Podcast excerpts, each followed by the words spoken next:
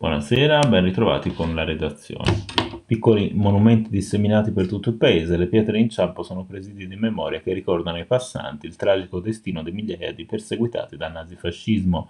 Rappresentano un impegno a non dimenticare i nomi di chi fu deportato dalle proprie case perché ebreo, perché oppositore politico, perché diverso.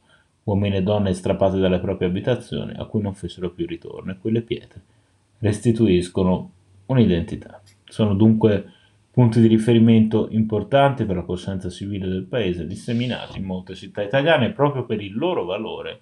L'Unione Giovane Ebrei d'Italia ha avviato un progetto per tutelarle e restaurare la memoria, il titolo di un'iniziativa che toccherà diverse città italiane e che ha preso il via stamane a Milano. Qui diversi ragazzi della comunità ebraica, prodotti necessari in mano, hanno ripulito alcune pietre e ricordato le storie delle persone deportate.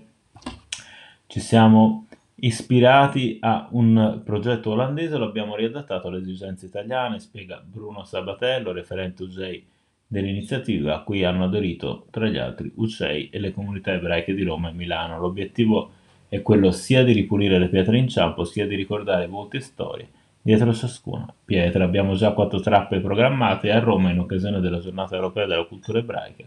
Al Palazzo della Cultura avremo modo di parlarne in pubblico per partecipare. Aggiunge è stato creato un forum in cui i giovani possono dare la propria adesione indicando la città di appartenenza. Ci saranno varie tappe, una di queste sarà Venezia, ma si lavora per portare l'iniziativa anche a Genova, Savona, Siena, Firenze, Torino, come ha spiegato il presidente UJ Santoro quest'oggi, Simone Santoro, nel corso di una breve presentazione davanti alla scuola ebraica di Milano, un appuntamento in cui eh, è intervenuto anche eh, il rabbino capo della città, Rav Alfonso Albib, eh, che ha sottolineato il valore della memoria per l'ebraismo come caposaldo identitario. Prima di fare una mitzvah, prima di compiere un precetto, devo sapere chi sono, devo sapere la mia storia, conoscere la memoria.